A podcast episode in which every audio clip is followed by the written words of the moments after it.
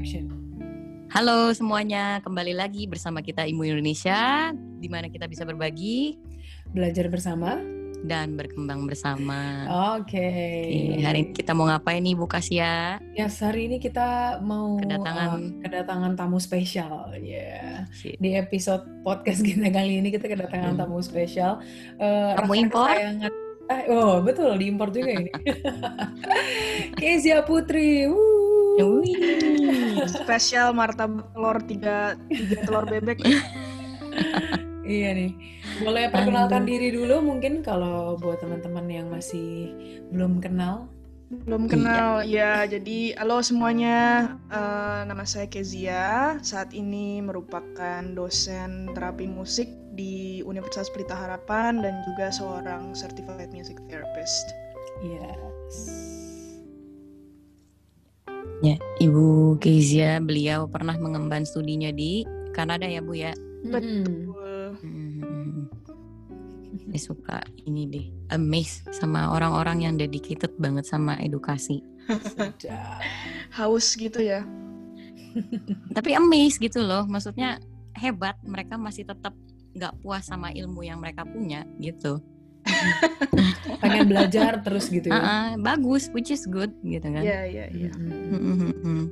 Jadi hari ini di episode kita yang ketiga, which pertama perdana kalau dalam bentuk video, kita lagi mau bahas nih a balanced life as a musician and music student. Gimana sih cara ngebalancing hidupnya kita sebagai musisi gitu kan, which yang kita tahu, apalagi gue pribadi gitu ya, dulu waktu jadi mahasiswa itu tuh latihan aja tuh harus 4-6 jam.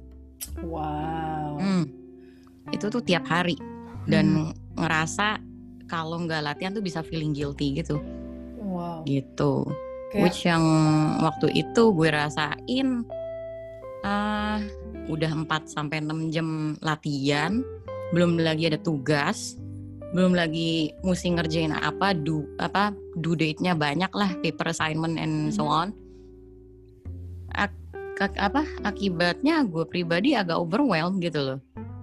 Gue ngerasa social activities gue berkurang, jadinya tiap hari harus di depan instrumen latihan gitu kan. Kalau lu gimana, Cas? Jadi gini, kan kita kan semua kuliah di UPH dulu ya ceritanya. Terus kebetulan Kezia sama Gili kan semua instrumennya klasik gitu ya, misalnya instrumen klasik. Nah sedangkan kebetulan gue kan ambilnya instrumen non klasik, jadi kontemporer. Walaupun vokal kontemporer, tapi kan gue juga main in an orchestra gitu kan. I play violin, viola gitu kan.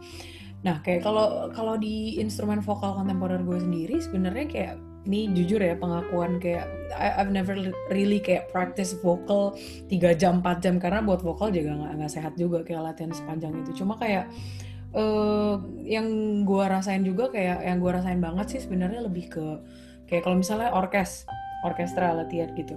Di kampus aja misalnya orkestra yang kelas orkestranya sendiri 2 jam, 2,5 jam sama sectional gitu ya.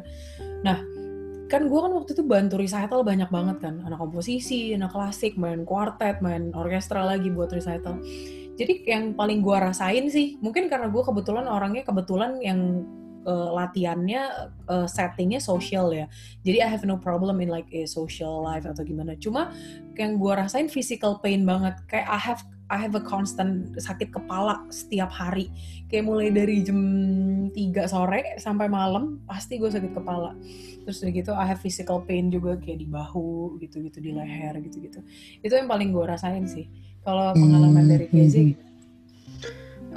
dulu yang paling berasa sih karena kan waktu kuliah, di S1 PH ya, walaupun dari klasik, tapi aku bukan dari performance gitu kan, langsung masuk terapi musik. Jadi I believe memang tantangannya setiap peminatan pasti beda-beda. Betul. Kalau dari sisi terapi musik, bukan cuma tuntutan major aja, instrumen, tapi juga kita kan ada mata kuliah terapinya juga, clinical work, kita ada praktikum. Praktikum itu sendiri mesti nulis session plan, session report yang banyak, paper juga banyak gitu kan. Jadi memang walaupun kita punya tuntutan major instrumen mungkin tidak setinggi performance gitu ya, tapi nah kebetulan waktu tahun terakhir, kalau nggak salah 1,5 tahun terakhir, aku tuh dapet dosen yang modelan tidak memandang bulu gitu loh, kayak kamu dari peminatan terapi musik terus what gitu kan, I will push you, tuntutannya sama gitu ya, I will push you, which is aku grateful karena ada tipe-tipe orang yang make distinction gitu loh, jadi beda-bedain. Lu kan terapi musik, ngapain main lagu susah-susah? Oh ya udahlah gitu ya. Ya udahlah gitu, kayak apa sih, agak sadar nggak sadar agak diskriminasi gitu ya. Tapi jadi I'm grateful dapat dosen dia dan aku dipush, tapi ya itu jadinya tekanannya cukup berasa sih. Itu udah mau resital kan. Iya. Terus kalau dampak yang lain lagi sih yang gue rasain waktu itu ya, belum lagi ada pressure dari kompetisi antara teman sejurusan. Apalagi gue kan anak piano tuh. Oh kalau di anak piano kompetisinya itu ya, sengit ya? Sengitnya bukan dalam arti, gue harus lebih hebat dari dia, bukan sih. Sengitnya dalam arti, itu ruangan praktis, kalau di lantai 4 kan nggak pernah kosong kan. Kalau lu ngeliat mereka pada latihan, nggak mungkin lu ya udahlah mereka latihan gue cuek aja gitu kan, nggak mungkin, ya kan? Nah itu yang gue bilang. Jatuhnya jadi kayak peer pressure gitu nggak sih, kayak kalau kita lihat teman kita latihan kita kayak aduh kok gue nggak latihan ya gitu. Benar. Makanya di sana gue ngerasa berat juga ya gitu ya, padahal mungkin orang dengernya kuliah musik kan harusnya gampang, tapi ternyata can be overwhelming. Belum lagi kurang jam istirahat gitu loh. Wah kalau jam istirahat sih itu semuanya. Kalau gue boleh cerita dikit, jadi kayak gue tuh kayak kalau misalnya pas lagi padat banget musim recital, kayak udah mau hearing, mungkin karena kebetulan gue juga kayak gue bantunya bukan cuma anak kontemporer kali ya, jadi gue bantu anak kontemporer nyanyi, terus bantu anak komposisi, bantu anak klasik, jadi kayak begitu mau hearing, semua hearing hampir ada gue semuanya gitu. Jadi kayak paling banyak tuh rekor gue satu semester pernah bantu kayak 15 recital, bayangin. Jadi kayak misalnya bayangin nih kayak 5 recital gue nyanyi, 5 recital gue main biola, 5 recital main viola gitu. Nah jadinya kayak bener-bener gue pernah keluar rumah jam 6 pagi, gue baru pulang nyampe rumah jam 2 pagi lagi. Jadi gue di luar rumah tuh berapa? 24 jam itu. Lebih jam, enggak. Hampir 24 jam berarti, 20 jam gue di luar. Jadi kayak bener-bener kurang tidur gitu-gitu. Dan you know what, bener-bener sampai akhirnya, lagi kalau setiap musim recital tuh gue jadi sering mimisan. Waduh. Iya, gue dulu sampai separah itu. Sampai saking forsirnya, sampai akhirnya kayak sempet satu semester kayak gue nggak dapet beasiswa gitu karena sampai IP gue pun turun, nggak kekejar tugas gue sendiri gitu. Lalu forsir juga jadinya jatuhnya. Jadi yang jadi pertanyaan ini Kes dari jam latihan aja udah, maksudnya kan lumayan panjang. Kita harus stay di satu postur yang kurang lebih sama lah ya kalau pergerakan, apalagi biola harus begini itu terus, atau piano harus duduk di depan gitu kan, mesti baca skor lama atau nggak baca skor pun sama aja duduknya begitu. Sampai bahkan pernah dengar cerita teman sejurusan gitu sampai kena ginjalnya kena batu ya kalau nggak salah. Oh ya? Karena dia latihan sampai 8 jam. Kalau orang itu sih memang super luar biasa. Terus sih. Kurang minum dan mungkin ketika mau buang air kecil tuh ditahan. Gitu.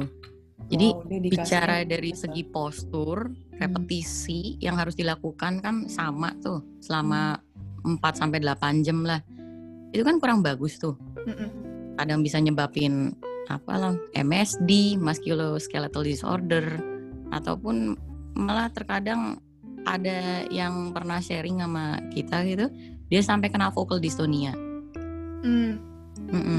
Jadi menurut Kezia nih, kiat apa sih yang bisa dilakuin buat para praktisi musik atau performer buat ngurangin chances buat dapet disorder seperti ini, penyakit seperti ini gitu? Nah, kalau misalnya ngomongnya tentang injury gitu ya, atau kelainan, kan pastinya kita mesti tahu dulu sebenarnya penyebab dari kelainan ini apa. Kalau bicara kayak musculoskeletal disorder, sebelumnya aku disclaimer dulu ya, I'm not a medical expert. Ini benar-benar cuman pengetahuan aku aja. Jadi kalau ada yang ngedengerin ada dokter atau medical expert, please correct me if I'm wrong gitu ya. Dan yang denger lain juga please do cek, jangan gampang percaya kayak gini-gini. Tapi cek kebenarannya gitu. Nah, kalau balik lagi kalau ngomongin musculoskeletal disorder gitu ya. Itu kan merupakan injury atau kelainan pada otot, saraf, sendi, urat gitu ya, tulang belakang, dan pemicunya tuh bisa accident, bisa sprain, tapi pemicu lain dan mungkin ini juga yang berkaitan sama musisi itu overuse. Overuse terus di satu postur yang sama terus gitu. Lalu tadi ada ngomong tentang vocal dystonia. Vocal dystonia itu beda sama musculoskeletal disorder. Kalau musculoskeletal kan otot kan ya. Kalau vocal dystonia itu sebenarnya kondisi neurologis. Kondisi neurologis artinya apa? Maksudnya itu yang terpengaruh bukan ototnya terpengaruh, tapi sebenarnya rootnya itu akarnya itu dari otak atau saraf. Vocal dystonia. Nah, apa sih vocal dystonia? Vocal itu artinya satu daerah, satu organ bagian tubuh. Dystonia itu kontraksi otot yang involuntary sifatnya. Bisa misalnya tangan nih ya, untuk pianis misalnya. Tangan tuh bisa tiba-tiba curling kayak begini secara involuntary gitu. Dan ini kontraksi gitu, kontraksi. Nah, unfortunately vocal dystonia setahu aku sih belum ada cure-nya sampai sekarang. Belum ada cure-nya dan paling bisa diatasi itu dengan suntik botox. Itu untuk ngelemsin otot. Gitu. Dan mungkin ada fisioterapi juga gitu. Aku sempat tanya sih, temanku kan ada colleagues aku yang terapis musik praktek di Siloam. Aku sempat tanya, pernah nggak dapat klien dystonia musicians gitu. Dia bilang kalau musician belum pernah, tapi kalau yang non musician dia udah pernah dan memang belum ada cure-nya, cuma bisa suntik botox, itu pun cuma buat lemesin otot doang dan fisioterapi aja paling. Tapi istilahnya itu nggak permanen gitu ya, bisa kalau nggak kalau suntikannya istilahnya udah itu ya dia balik lagi gitu ya. Nah, lagi-lagi vocal dystonia sama dengan MSD tadi penyebabnya apa? Overuse. Overuse, repetitive stress ya. Jadi kata kuncinya overuse. Sama kayak misalnya carpal tunnel syndrome. Nah, carpal tunnel syndrome itu jadi kalau di pergelangan tangan kita tuh ada saraf yang gunanya itu supaya jari-jari kita tuh bisa ngerasain, bisa ngeraba. Nah, carpal tunnel syndrome terjadi saat saraf itu tuh kejepit. Bukan kejepit ya, kayak ada pressure gitu loh. Pressure, jadi ini mati rasa. Bukan cuma mati rasa, kalau udah parah bisa ada kayak burning sensation sama pain gitu. Nah, lagi-lagi sama carpal tunnel syndrome itu juga selain penyebabnya itu karena swelling yang mungkin disebabkan karena ada kondisi lain kayak diabetes atau tekanan darah tinggi gitu ya, atau the fracture, tapi juga bisa karena overextension. Jadi kita melakukan gerakan yang mengextend pergelangan tangan kita tapi terlalu banyak, terlalu dipush, terlalu diforsir gitu. Di luar limit, dan juga repeated motion dan overuse juga. Jadi ketiga tiga contoh disorder atau injury yang paling sering ditemui ini, terutama untuk musisi yang kayak misalnya pianis atau gitar gitu ya. Kalau vokal aku kurang tahu jujur. Ini tiga-tiganya tuh penyebabnya salah satunya adalah overuse. Overuse, repetitive use, tidak pakai stretching dulu, maksudnya kayak di awal warm up, stretching, terus bukan cuma di awal doang, tapi in between selagi latihan juga stretching, berhenti dulu, take breaks gitu. Jadi berjam-jam gitu terus latihannya, dipaksa, diforsir, di luar limitnya, akhirnya seperti itu. I see.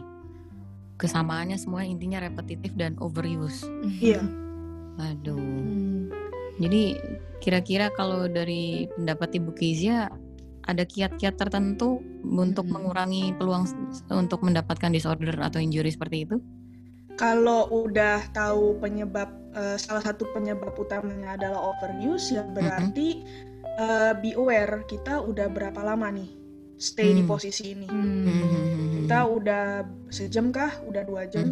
Ideally sebenarnya setiap 30 menit atau kalau misalnya emang susah gitu ya 30 menit at least setiap jam itu berdiri dulu, stretching dulu, jalan-jalan, stop dulu latihan, baru latihan lagi gitu.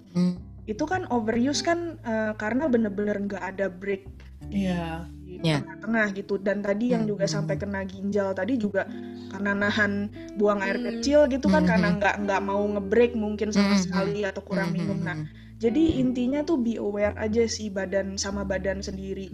Kadang-kadang kita udah mungkin musisi merasa tertekan, pressure, harus latihan berjam-jam, sehingga awareness dengan badannya sendiri itu kayak jadi mati rasa gitu loh. Iya, benar-benar. Gitu. Aduh. Betul. Apalagi kayak kalau aku dari sisi vokalis gitu ya. Apalagi vokalis kan instrumennya badan kita sendiri kan. Jadi kayak kita mesti, yang tadi Kezia bilang, mesti aware banget sama badan kita. Kayak apalagi kayak kalau kita latihan teknik vokal gitu, kadang-kadang kayak ada aja orang yang kayak aduh harus bisa nih, harus nyampe G5 misalnya gitu. Dia forsir suaranya gitu. Padahal sebenarnya mungkin saat itu tekniknya masih belum ideal, jadi akhirnya salah, jadi akhirnya menimbulkan cedera-cedera gitu, pita suara gitu-gitu.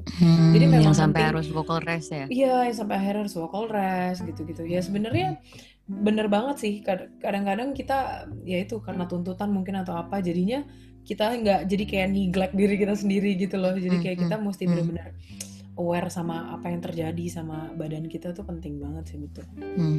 Iya, karena kan kalau udah kena dampak secara fisikal kayak di MSD, vokal dystonia, kanker tanah, atau kalau tenggorokan mungkin ada laringitis ya. Itu kan juga kita sebagai performer juga nggak efektif juga gitu. Betul. Daripada rusak permanen nih, daripada ada kelainan yang permanen, kenapa nggak dicegah gitu loh. I see. Kalau bicara dari segi tuntutan perfeksionis, kan apalagi kalau tuntutan ini ya, musisi klasik ya, kita kan harus ngafalin lagunya, mainin lagunya sesuai dengan performance directions yang udah diajarin dari zaman barok kah, dari zaman klasik dan sebagainya gitu. Kadang apa sih yang harus dilakuin gitu sebagai seorang edukator buat transfer ini semua ilmu musik ini tanpa nyebabin sang praktisi atau si mahasiswa atau murid tersebut jadi overwhelmed gitu loh. Kan habis, maksudnya kita kan kalau bicara tentang musik kan itu kan lebih ke something yang apa ya, ilmu abstrak, bukan juga bukan eksak yang pasti, bukan kayak 1+1=2 gitu ya kan, tapi diharuskan mainnya performance directionnya harus seperti ini. Lah yang tadinya mungkin pikiran kita main musik itu untuk melepaskan stres, ini malah jadi sebaliknya gitu loh ya kan, overwhelmed karena kok berat banget ternyata, banyak aturan gitu loh. Kira-kira dari Kezia gimana nih? Gini ya, susah sih kalau dipukul rata, jadi case by case. Kalau misalnya memang praktis berjam-jam dengan catatan masih tahu limit diri sendiri ya, dan memang itu merupakan satu kewajiban, kayak misalnya seorang performer memang harus latihan banyak gitu ya, itu tuntutan pekerjaan atau tuntutan pendidikan. Ya, dengan waktu sisanya di luar praktis, usahakan gunakan waktu tersebut dengan bijak. Jadi tahu betul apa yang dibutuhkan badan, ya lakukan di waktu sisa itu. Tapi kalau misalnya tuntutan atau extensive practice ini merupakan misalnya bentuk pelarian. Nah, ini yang mesti hati-hati, mesti aware gitu kan. Merupakan sebuah pressure yang berlebihan baik dari eksternal maupun internal. Nah, itu mesti diperhatikan. Jangan sampai gini, kalau udah merasa ada tanda-tanda perfectionism yang berlebih, terus ada mulai merasa ada gelisah. Anxiety itu bukan cuma pas lagi mau tampil ya. Kadang-kadang ekspektasi kita yang sangat tinggi pun saat berlatih bisa bikin kita pada diri sendiri gitu ya. Anxious pada diri sendiri tanpa kita sadarin. Gitu loh. Nanti ada. Tapi yang terjadi waktu dulu ya, kalau menurut pengalaman, iya tuntutan dari sendiri ada. Tapi tuntutan dari dosennya juga ada. Iya. Nah, itu kalau misalnya datang tuntutannya dari guru atau dari dosen. Gini sih, saya cuma bisa menghimbau untuk dosen dan guru, setelah ini terserah ya, itu kesadaran masing-masing. Kalau ini kan aku juga baru setahun ini kan ngalamin ngajar jadi dosen kan. Dan satu hal yang jadi apa semacam kontemplasi pribadiku, Cila. Udah mau setahun ini ngajar itu aku berasanya lebih kayak dihadapkan cermin sih sehari-hari. Okay. Jadi sometimes and actually most of the times saat kita ngajar seorang mahasiswa atau seorang murid gitu ya, it seems like kita ngurusin murid, kita ngurusin mahasiswa. Tapi most of the times menurut aku saat kita ngajar, kita itu dealing dengan diri kita sendiri. Wow. Bagaimana kita memperlakukan mahasiswa, murid, gitu ya, murid kita. Itu sebenarnya bagaimana itu kan kayak idealisme kita, terus perfectionism kita juga, terus pemikiran kita juga, personality kita juga. Jadi I think most of the time saat kita dealing dengan students itu sebenarnya kita juga partly dealing dengan diri kita sendiri. Semakin kita bisa aware secara sensitif terhadap diri kita sendiri, semakin kita bisa aware apakah kita nge-push mahasiswa, nge-push murid ini benar atau tidak. Setuju. Karena kalau gue pengalaman gue ngajar mahasiswa ya, ini kita ngomong mahasiswa ya, udah gitu. Yang memang lu sekolah musik gitu kan. Ya, sometimes ada lah ketemu mahasiswa yang misalnya nggak latihan atau gimana gitu.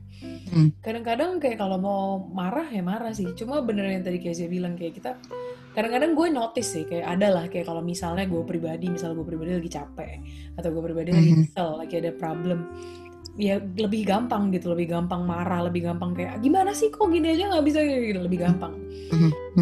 Tapi jujur sih, gue sampai sekarang pun belajar kayak bahwa ya balik lagi, kayak kalau kita lagi ngajar mahasiswa, mereka kan udah pribadi gitu loh.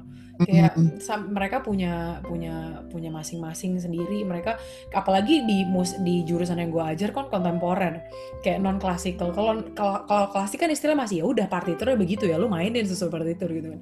Kayak kalau kontemporer kan kayak interpretasi setiap orang berbeda-beda. Kayak bener-bener setiap orang tuh beda-beda gitu. Jadi kayak gue sendiri berusaha kayak untuk ya udah itu style-nya dia, gue nggak bisa push yang kayak ya gue tetap kasih tahu oke, kalau this genre tuh style-nya gini loh gitu. Tapi pada akhirnya ya gue tetap harus keep in mind bahwa oh ya dia pribadi dia sendiri, suara dia, gue nggak bisa push yang maunya gue kayak gini gitu. Gitu itu sampai sekarang masih tetap harus diingetin terus sih ke diri sendiri gitu. Kecuali memang maksudnya dalam kasus-kasus seperti students-nya memang perlu ada teguran gitu kan, ya itu sah saja. Tapi maksud aku adalah kita perlu aware reaksi kita terhadap hal yang dilakukan students itu, apakah mostly memang karena students-nya atau mostly karena diri kita sendiri. Ya misalnya kayak tadi lagi capek, kalau kita lagi capek kita memang lagi bawaannya lebih cepat marah gitu, it's very easy, gampang banget ya kita marah. Dan aku juga bukannya ngomong aku perfect ya, aku juga pernah kelepasan sama mahasiswa gitu loh. Lagi capek tuh gampang banget jadi marah sama mahasiswa. Atas perkara yang kecil gitu kadang-kadang. Tapi itu sih, awareness itu mungkin sesuatu yang perlu dilatih gitu loh, karena sistem education kita bertumbuh itu belum tentu melatih kita untuk aware dengan diri sendiri. Iya. Tapi Kes, itu tadi yang tadi kamu bilang menarik, aku mau tanya lebih lanjut soal yang kamu bilang kayak perfeksionisnya udah berlebihan. Itu apa sih, kayak biar teman-teman musisi yang mahasiswa yang mungkin masih belajar, masih kita semua yang belajar musik, apa sih itu ada nggak gitu kayak tanda-tanda spesifik, oh ini udah perfeksionisnya udah berlebihan nih gitu? Sebenarnya benchmark tekanan mental atau gangguan pada psikis atau mental itu semua, bukan cuma di musisi doang, benchmarknya sama. Itu terjadi kalau misalnya kita sudah melihat ada suatu perubahan dari kehidupan kita. Contohnya perubahan pola tidur itu karena misalnya kepikir gitu, aduh kok gue belum bisa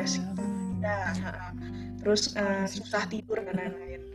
Pola makan berubah, misalnya jadi lebih banyak makan atau makan lebih sedikit, turun atau naik berat badan misalnya, itu paling gampang. Terus selanjutnya kalau hubungan kita dengan orang sekitar kita itu terpengaruh. Itu biasanya nyadar orang sekitar duluan. Kok lo jadi gini sih sekarang gitu ya? Gitu. Snapnya lebih cepat gitu ya. Terus ada juga yang dampaknya ke self hygiene.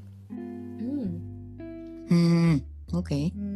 Terus ada juga yang dampaknya ke yang lebih negatif gitu, coping strategi yang negatif, misalnya menggunakan rokok atau alkohol untuk coping. Kalau misalnya alkohol recreational gitu ya, kayak kita misalnya makan terus ada minum wine, oke lah gitu kadang-kadang. Tapi kalau ini tujuannya minum itu untuk coping strategy, nah itu yang udah tanda-tanda juga gitu. Atau kalau misalnya untuk orang-orang yang lebih bisa aware gitu ya, coba deh mungkin pernah nggak sih sehari-hari kita misalnya lagi latihan tuh jadi lebih gelisah gitu misalnya. Gelisahnya bukan karena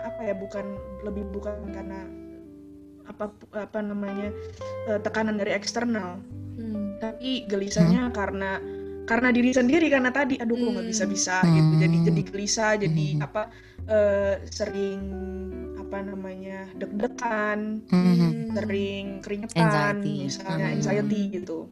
Jadi kayak out of nowhere gitu, tiba-tiba deg-degan gitu ya. Iya. Ini tapi kalau yang lu bilang tadi hygiene-nya jadi apa tuh? Maksudnya jadi kompulsif gitu? Enggak, misalnya kayak mandi, karena kan neglecting personal hygiene. Iya, gitu jadi kayak saking stres latihan sampai udah nggak mau mandi, nggak gitu. Terus kayak yang tadi nahan buangan itu juga sebenarnya salah satu contoh neglecting personal hygiene. I see. Yeah, wow, yeah. There's so much into it-nya. Wow. kelihatannya ini ya, maksudnya makanya kayak orang luar yang tidak memahami dunia anak-anak musik gitu ya, anak-anak musik kalau ngomong anak-anak musik kan cuman main musik doang, kuliahnya enak. You don't really understand what goes inside it gitu kan, kayak all the anxiety, all the judgment, all the perfectionism itu ada di dalamnya gitu. Kayak kesannya kayak lu cuma main musik doang, padahal sebenarnya it takes kayak physical tollsnya juga banyak gitu loh sebenarnya. Jadi kayak athletes cuma bentuknya di instrumen gitu. Betul. Bener banget. Bahkan yang kayak tadi ya, carpal tunnel syndrome tadi itu banyak terjadi pada golfer juga. Golfer itu kan atlet kan sebenarnya kan gitu loh, kalau misalnya kalau mau dibandingin gitu. Itu ibu-ibu rumah tangga juga atlet tuh kayaknya ya kan. Soalnya carpal tunnel setahu saya masak pakai wajan gitu. Masak begini tuh capek loh terus-terusan gitu banget. Terus kan belum lagi meres-meres gitu kan. Ngulek tuh capek ngulek. Kayak ibu-ibu di apa di rumah tuh strong memang ya. Strong semua. Ini. Terus tadi kan bicara dari segi underestimation gitu kan. Kalau itu kan dapatnya dari orang luar. Tapi kadang tuh kalau di perguruan tinggi apa jurusan musik gitu ya, kadang tuh bisa didapat malah dari gurunya sendiri, bahkan teman-temannya sendiri. Kalau yang based on my experience nih, kita ngomong experience gue dulu. Dulu pernah gue lagi nongkrong nih di ruangan latihan kan, ada yang mau tampil atau mau apa gue lupa, dia minta gue make upin dong.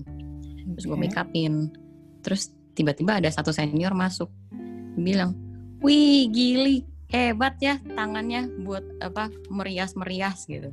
Terus dia apa bilang, tapi kok sayang di atas piano kurang mahir. Gue sampe, hah? Iya, gue sampai kaget kan. Serius, gue sampai kaget. Gue sampai kaget. Gue tuh nggak kenal, maksudnya kenal cuman sekedar tahu dia tuh si C gitu. Kayak kan. Nggak deket juga gitu ya. Nggak deket juga gitu kan. Tapi kok komentarnya lumayan gitu. Di situ gue juga langsung, maksudnya kan langsung ciut gitu. Waduh, ini kayaknya gue kurang latihan atau gimana nih gitu kan. Jadinya anxious juga lah digituin gitu, ya kan. Terus itu kan pengalaman gue pribadi, pengalaman apa ada temen yang gue kenal, dia tuh pas lagi beberapa teman malah bukan satu bukan dua, beberapa teman merasakan bahwa lingkungan mereka waktu itu tuh sangat toksik. Kenapa? Kok berasa sang dosen atau guru itu bukannya encourage atau ngasih mereka positive reinforcement buat lebih maju, malah omongan yang keluar atau action towards them gitu lebih kayak belittling. Akhirnya mereka yang malah sekarang orang-orang itu yang tadinya punya bitterness begitu, akhirnya malah jatuh jauh lebih sukses gitu. Pas lagi di ruangan lingkungan perkuliahan itu dipandang sebelah mata, sekarang mereka jauh lebih sukses. Dan mereka sempat sharing gitu sama gue, iya giliran gue dulu kagak bisa, kenapa lu gak mendorong gue atau nge-guide gue gitu kan, supaya lebih maju. Giliran gue udah sukses, baru tiba-tiba di DM katanya, saya bangga punya mahasiswa kayak kamu gitu. Wow, egonya ini juga ya, maksudnya kayak mereka sukses juga bukan karena encouragement dari si dosen ini gitu, tapi diakui betul, gitu, kesuksesannya betul. Diakui gitu. Betul. Aduh, betul. Jadi mereka pun juga sampai ini, pas gue dulu lagi begitu kok lu nge-push gue, menjatuhkan gue malahan kadang-kadang gitu kan. Udah di puncak, apa maksudnya di titik ini kalian baru tiba-tiba ngedayamin gue gitu kan. Jadi menurut Kezia gimana nih, kalau apa yang bisa dilakuin buat orang-orang yang punya pengalaman serupa yang pernah gue alamin ataupun yang teman-teman gue alamin ini, biar bisa naik lagi semangatnya, biar bisa bangkit lagi, supaya juga gak self-esteemnya jadi drop juga ya kan. Jadi tetap bisa bertahan di field yang mereka memang pilih pada awalnya itu karena berdasarkan passion. Gimana kira-kira?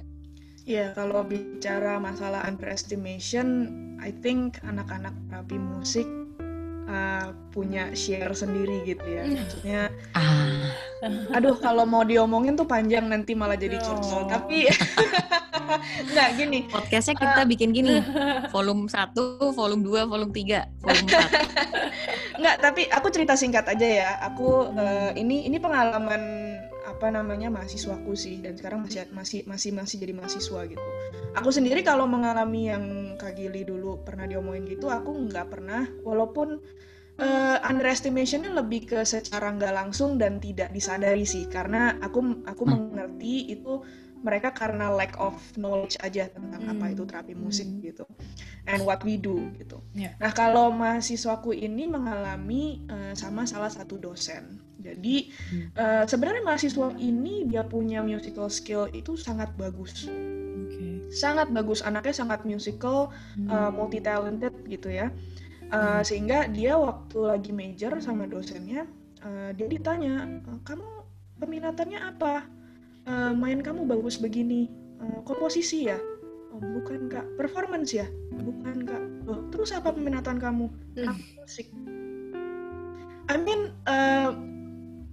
kenapa apa namanya, kayak kalau misalnya skillnya tuh bagus gitu ya musiknya, itu immediately pemikirannya tuh langsung, oh pasti komposisi, oh pasti performance. Jadi walaupun tidak disadari, mungkin si dosen ini tidak menyadari ya, tapi distinction itu memang ada, bukan cuma di dalam apa namanya peminatan, satu peminatan itu, tapi peminatan distinction-nya juga ada gitu. Jadi kita terapi musik sih ngalamin lah yang kayak gitu tuh ada gitu, pasti untuk anak-anak terapi musik. Nah, kalau misalnya untuk mereka-mereka yang bisa menggunakan hal-hal tersebut, underestimation tersebut sebagai sebuah fuel, sebagai bahan bakar untuk mereka untuk jadi justru lebih bagus lagi, ya, congratulations. Iya, jadi lebih sukses gitu ya. Aku mau bilang congratulations, karena itu nggak mudah untuk itu bisa dijadiin bensin gitu tuh nggak gampang. Tapi untuk yang teman-teman yang mendengarkan yang mungkin saat ini merasa down karena di underestimate dan belum bisa menemukan bagaimana untuk bisa bangun lagi gitu ya. Aku mau kutip satu speech yang dia yang ini dari Theodore Roosevelt. Nanti akan aku translate sedikit. Quote-nya begini, "It is not the critic who counts, not the man who points out how the strong man stumbles, or where the doer of deeds could have done them better. The credit belongs to the man who is actually in the arena, whose face is marred by dust and sweat and blood, who strives valiantly, who errs, who comes short again and again, who spends himself in a worthy cause, who at the best knows in the end the triumph of high achievement, and who at the worst, if he fails, at least fails while daring greatly, so that his place shall never be with those cold and timid souls who neither know victory nor defeat." Nah, wow. Intinya, ya aku sampai merinding nih kalau bacain kopi, karena ini juga merupakan satu pengingat buat aku pribadi sih. Intinya gini, semua orang punya experience itu beda-beda. Misalnya si A dan si B sama-sama di performance pun mereka punya experience itu beda. Yeah. Take criticism yang kamu tahu akan membangun kamu. Mereka yang underestimate, biasanya mereka yang tidak memahami dan tidak bersama kamu saat kamu sedang berjuang. Dan itu nggak worth it banget untuk diambil hati gitu loh. Itu malah akan semakin menjatuhkan. Mereka yang ada di arena, mereka yang benar-benar berjuang, tahu rasanya perjuangan kamu, itu yang worth it untuk kamu ambil komennya dan kamu jadikan bensin. Gitu. Ya mungkin itu aja sih kalau dari aku, nggak ada yang gimana banget, tapi ini quote emang bener-bener. Kalau mau cek itu Theodore Roosevelt, cek aja Daring Greatly speech gitu, bagus banget. Nice. Ya, tapi aku setuju banget sih. Maksudnya kayak komen dikit dari yang tadi Kezia bilang, yang kayak dari bahkan kayak peminatan si music terapinya itu kayak agak ada di diskriminasi atau gimana gitu. Bener sih. Maksudnya kayak menurut aku penting juga bahwa kita kenal diri kita sendiri gitu. Maksudnya kayak kita tahu apa tujuan kita kan gitu. Kayak misalnya kayak tadi ada student music therapy, karena memang kita benar-benar fokusnya mau ngerjain itu kan. Kita punya tujuan dan punya mimpi sendiri yang terpisah dari playing the instruments itself gitu kan. Yang lebih besar dari playing the instruments only gitu. Jadi sebenarnya Kayak kalau kita udah tahu, udah kenal diri kita sendiri juga istilahnya ya udah, orang mau ngomong apa juga ya udah gitu kan, nggak usah diambil hati lah gitu istilahnya. Ya, doesn't matter peminatan kamu di mana atau kamu di satu peminatan pun ya dengan orang yang underestimate. It doesn't make you less of a musician hanya karena mungkin kamu dipandang rendah di tempat itu. Semua orang punya jalannya masing-masing dan satu waktu itu akan terbukti sih. Mereka yang tidak pernah merasakan berjuang, ya itu tadi yang kayak Kak Gili bilang gitu. Justru mereka yang tahu rasanya struggle, tahu rasanya direndahkan saat mereka menemukan cara bagaimana menggunakan itu sebagai sebuah bensin yang berharga, itu justru akan lebih sukses. Makanya yang aku nggak paham ya, ini di film-film tuh udah banyak gitu loh, orang yang direndahkan, dibully itu biasanya akan jadi lebih sukses. Orang kok nggak nyadar gitu. Justru tadi kalau Kezia mention diskriminasi penjurusan music therapy gitu ya. Buat gue pribadi nih, kan gue ngambil jurusan edukasi ya. Setelah gue udah kelar kuliah gitu, malah gue nyesel loh, kenapa gue nggak ngambil music therapy? karena korelasinya ada gitu. Murid yang gue hadapin tiap hari kan berbagai macam bentuk ya, dan kadang gue sampai nggak paham gitu loh, ini anak kenapa modelnya begini gitu kan. Terus kalau gue terus-terusan melakukan cara pengajaran yang sama ke semua anak, itu kan juga nggak efektif. Dan malah at the end gue sempat bukan belajar lah ya, namanya apa sih ya, menghadiri workshop atau seminar-seminar yang berhubungan sama music therapy. Dari sana baru waduh gitu loh, baru ngerti ternyata korelasinya ada gitu, untuk mengerti human behavior secara psikologi. Ya itu kan sebenarnya sebuah kesadaran. Makanya I appreciate orang-orang seperti Kak Gili, Kicasya ini yang memang mau merangkul gitulah. Ada kayak tadi Kak Gili bilang semangat belajarnya tuh ada. Maksudnya ada inisiatif untuk ngelirik sedikit ke ranah lain gitu, untuk mencari tahu sebenarnya mereka nih bidangnya kayak apa sih gitu kan. Ini kan aku sih tidak mau buka, ini bukannya mau nyalahin ya, maksudnya bukannya mau nunjuk ada diskriminasi nih, ntar malah jadi gosip lagi kan. Enggak, tapi gini loh, maksudnya bukan diskriminasi ya, mungkin aku lebih suka kata distinction. Itu ada karena tidak adanya pengetahuan, lack of knowledge dan lack of initiative untuk willingness untuk melihat ke sebelah, ke tetangga sebelah, peminatan sebelah, mereka tuh sebenarnya ngapain aja sih? Curiosity-nya tuh nggak sampai situ gitu loh. Nah, makanya sampai underestimation itu ada karena benchmark-nya mereka ya bidang mereka sendiri, padahal berbeda-beda. Bukannya karena kita dari edukasi ya, atau dari terapi musik atau dari sound design menggunakan musik atau elemen musik secara berbeda, bukan artinya kita tuh nggak lebih musisi dari lu gitu loh. Ini menarik sih. Ini kayaknya memang budaya kebanyakan orang, exclusivity. Jadi harusnya kita yang udah lebih tahu, mengerti, harus menyebarkan spread awareness of inclusivity ya. Benar. Seperti yang tadi Kezia bilang, toles sedikit ke jurusan lain, apa sih yang mereka pelajari? Sebenarnya nggak perlu kok di underestimate gitu ya. Padahal setiap jurusan tuh ada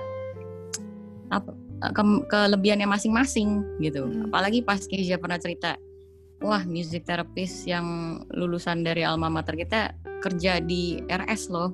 Aku tuh bangga banget, meskipun itu bukan aku gitu. Bangga gitu, wow, dari yang tadinya cuma belajar musik, yang orang-orang mungkin pemusik itu paling kerjaannya ngeband atau apa, ternyata bisa masuk ke dunia kedokteran, ceritanya kan begitu kan, sampai kerja di rumah sakit. Dan padahal ini pun juga bukan hal yang common lagi ya kalau di luar ya, Kes ya. apalagi kamu di Kanada gitu. Bukan, dan ini apa, jadi baru aja kemarin nih kalau nggak salah 2 hari yang lalu ada bimbingan salah satu mahasiswa nanya ke aku, dia tuh galau kan, dia biasa mahasiswa udah mau masuk dunia profesional, udah mau lulus gitu kan, dia galau, Ci aku tuh sebenarnya suka banget perform, tapi aku juga suka banget terapi musik, jadi aku harus gimana ya? Terus aku bilang, ya kenapa gak dua-duanya? Kenapa harus dipisahin gitu loh? Kamu bisa kok berpraktek sambil jadi performers. Karena apa? Waktu aku di Kanada, aku sama sekali tidak, maksudnya mungkin distinction itu ada secara tipis ya, halus gitu. Tapi kalau di sekitaranku, itu distinction itu tuh gak terlihat sejelas di sini. Jadi kayak banyak sekali teman-temanku yang masih mengajar, masih jadi terapis musik, masih jadi performer juga, jadi kayak praktek di rumah sakit by day, by night dia ngegig di bar gitu. Itu banyak banget gitu. Dan apa namanya, mereka nggak menyebutkan diri mereka, oh I'm a music therapist, music performers, I'm a music educator, I'm a musician. Betul. Gue musisi gitu aja sih sebenarnya. Jadi ya apa ya, pelan-pelan sih itu sebenarnya pelan-pelan kan merubah culture kan, lagi-lagi kan nggak bisa instan. Betul. Nah, aku mau tanya tadi berhubungan sama yang tadi ya.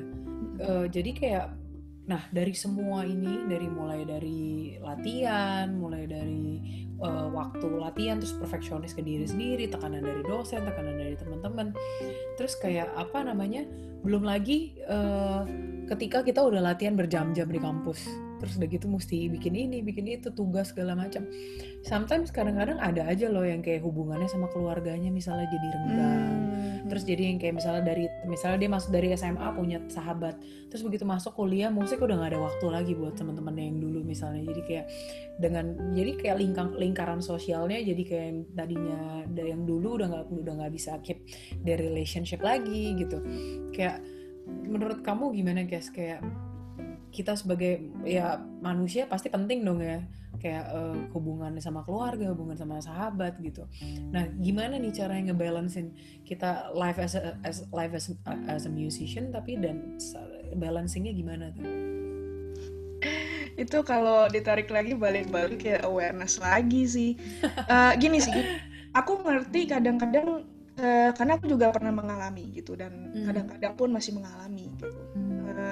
Kita kadang-kadang kalau udah buried underneath our work, sesuatu yang kita passionate gitu ya, sesuatu yang memberikan pressure ke kita kalau udah ditimbun di situ tuh kadang-kadang nggak bener-bener sadar bahwa kita tuh social life kita berdampak, hubungan kita sama parents, hubungan kita sama pasangan mungkin itu berdampak, nggak nyadar, tahu-tahu meledak aja, tahu-tahu ada masalah aja, nah baru nyadar gitu kan. Again balik lagi self awareness, set boundaries.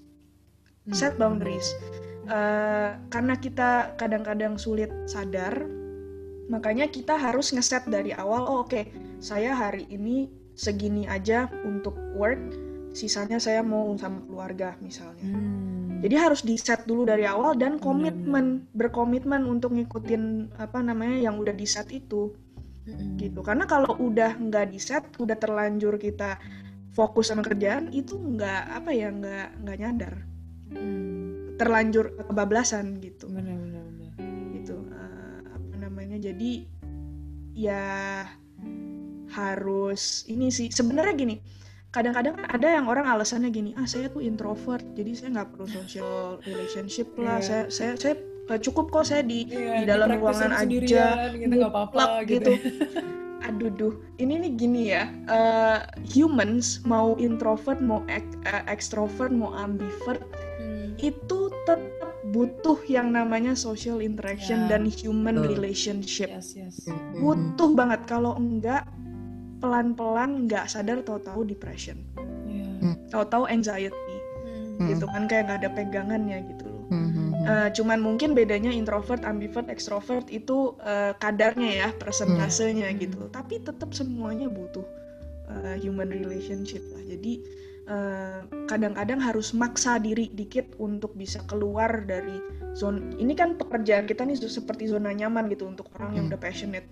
Maksa untuk keluar, untuk committed sama relationship yang kita punya, sama keluarga, sama pasangan mungkin gitu. Iya, benar-benar itu penting banget sih. Nah, tapi kayak pernah nggak?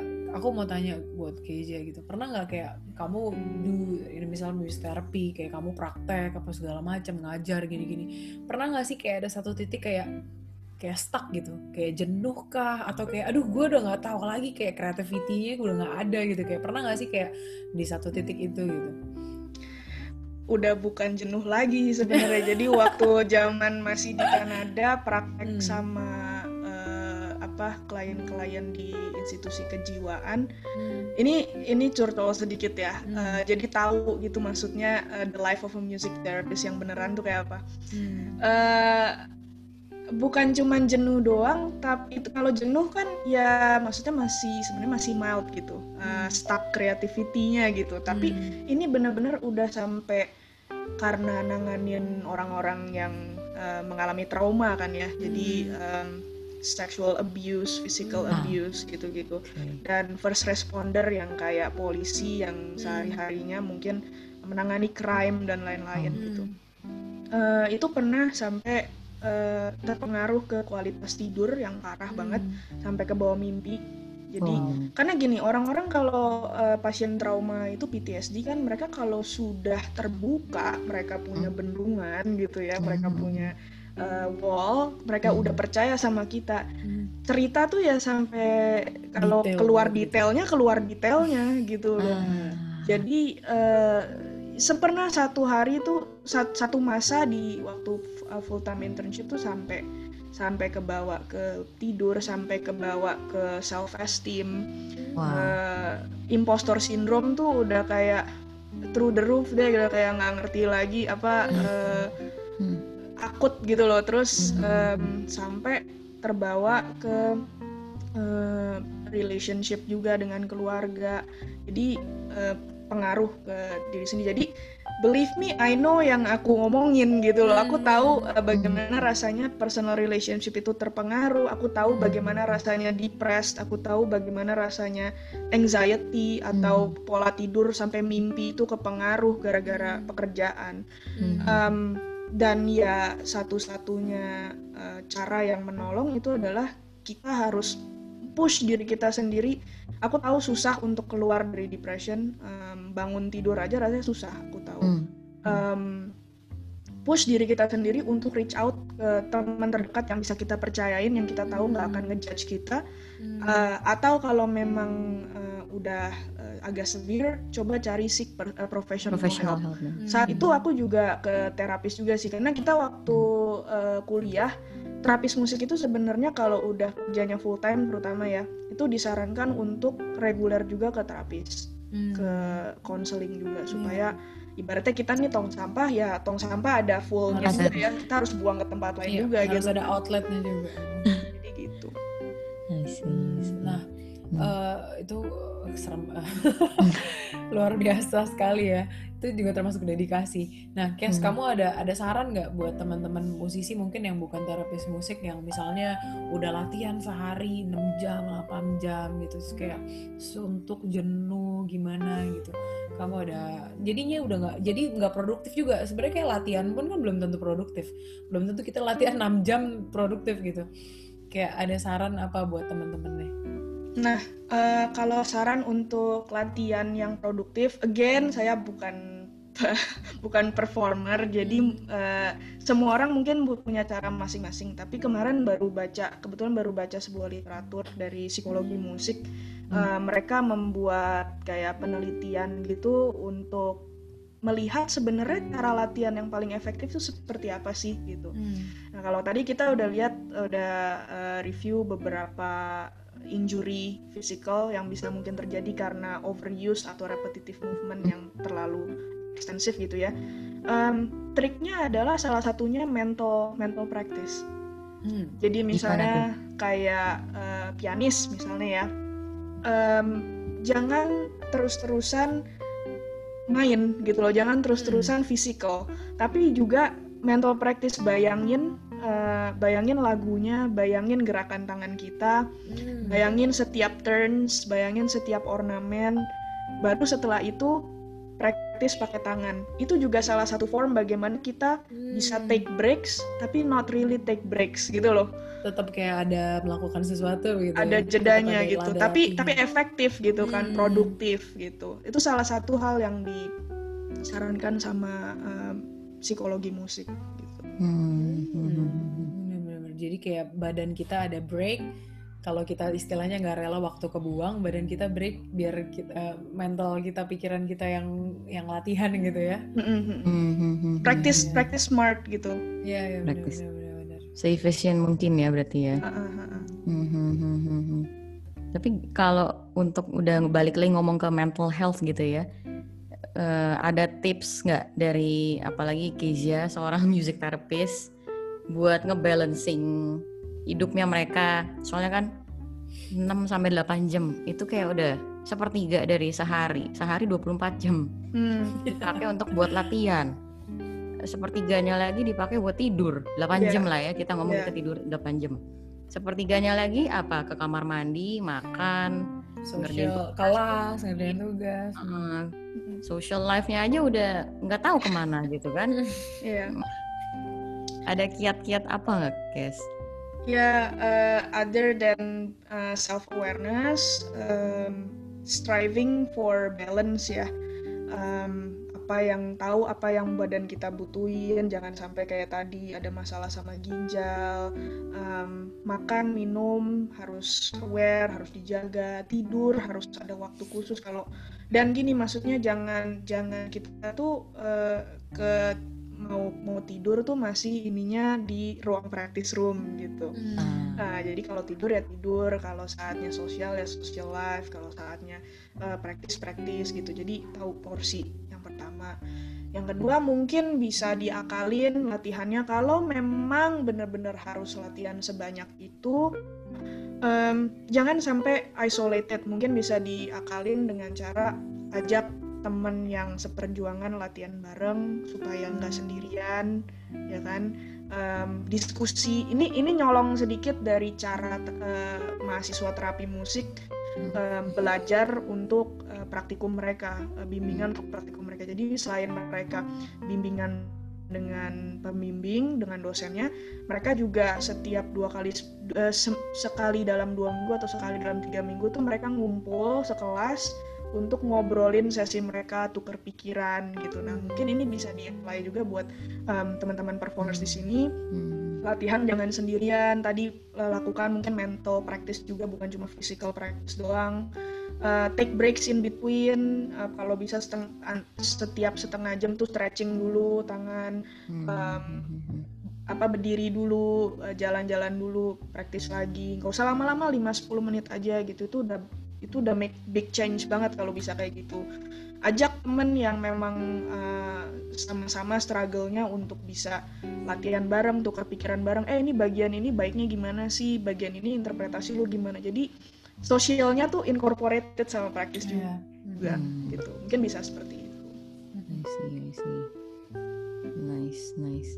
Good to know. Aduh. Harus apa namanya? Kalau di luar, kalau nggak salah tuh sampai ada ini ya, chiropractor khusus musician gitu. Bener. Ya, kalau di sini masih kurang ada yang kayak begitu-begitu, jadi cuma nyarinya tukang urut gitu. Iya, dan apa ya maksudnya? That's what I did. Ya, aku juga gitu sih. Kalau di sini ya ada downside-nya, ada benefit-nya. Kalau misalnya ke sini tukang urut kan kurang meriah gitu ya. Iya, betul. Kalau di sana yang namanya chiropractor khusus buat musician itu mereka pinter ya, maksudnya udah tahu satu-satunya di kota itu, terus atok gitu kan, ngegetok gitu harga.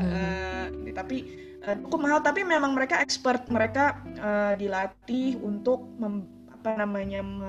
dilatih untuk melatih musisi bagaimana maintain physical health, senam-senam tertentu yang bisa dilakukan gitu.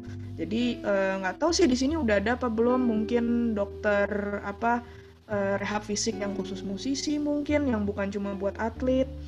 atau chiropractor atau massage therapist yang memang khusus musisi itu perlu bisa jadi ide itu, maksudnya buat orang kalau mau meneliti dan lain-lain. Isi itu field yang menarik, berbeda, cuma belum ada. Mungkin Kezia, Ibu Kezia tertarik untuk buka tempat pijit khusus musisi. Aduh. Nanti mesti cari tahu dulu. Kalau udah bicara apa dunia musik tuh luas banget ya, nggak ada habisnya gitu. Yes. Wow. Okay. Ada gitu. Yang sebelum kita tutup podcast kita hari ini, ada yang mau ditambahin pesan-pesan Ibu Kezia sebagai sebagai terapis buat teman-teman musisi, buat teman-teman yang mahasiswa mungkin atau pengajar bahkan yang kayak ngajar seharian gitu ya, biar keep their life balance, biar untuk mental health-nya ada saran dan wejangan gitu kali ya. Ya kalau pesan-pesan terakhir sih mungkin curiosity untuk kemauan untuk coba menengok, reach out ke teman-teman yang mungkin selama ini dianggap bukan sekelompok gitu ya. Coba lihat gitu, be curious gitu kan. Lalu yang kedua kalau untuk wellness diri sendiri masing-masing ya tadi paling kuncinya itu, paling intinya tuh sebenarnya memang self awareness, kesadaran akan diri sendiri apa yang kita butuhin sebenarnya. Gitu. Jadi orang kan ngomong selama ini self care, makan fast food, chicken seember gitu misalnya, atau jalan-jalan atau online shopping berjam-jam misalnya gitu kan. Nah, itu bukan self care, itu namanya self pity. Beda. Self care itu benar-benar mengetahui tubuhnya butuhnya apa. Kalau memang udah berasa aduh kayaknya aku nggak sehat deh, butuh olahraga atau butuh ganti pola makan, lakukan. Kalau butuhnya sosialisasi, lakukan. Nice. Okay. Thank you banget Ibu Kezia. Thank you banget udah ngeluangin waktunya dan berbagi ilmu pada kita semua yang ada di sini. Saya dapat manfaatnya banget. Saya harap semua orang yang dengerin podcast ini bakal dapat benefitnya juga. Betul. Amin. Kalau mau ngobrol-ngobrol, reach out, tanya-tanya tentang terapi musik atau sharing tentang kesehatan, boleh banget email ke kezia.putri@uph.edu atau ke Instagram juga boleh @kes_k_ptr. Yes. Nanti kita list deh, kita list supaya orang-orang bisa tahu.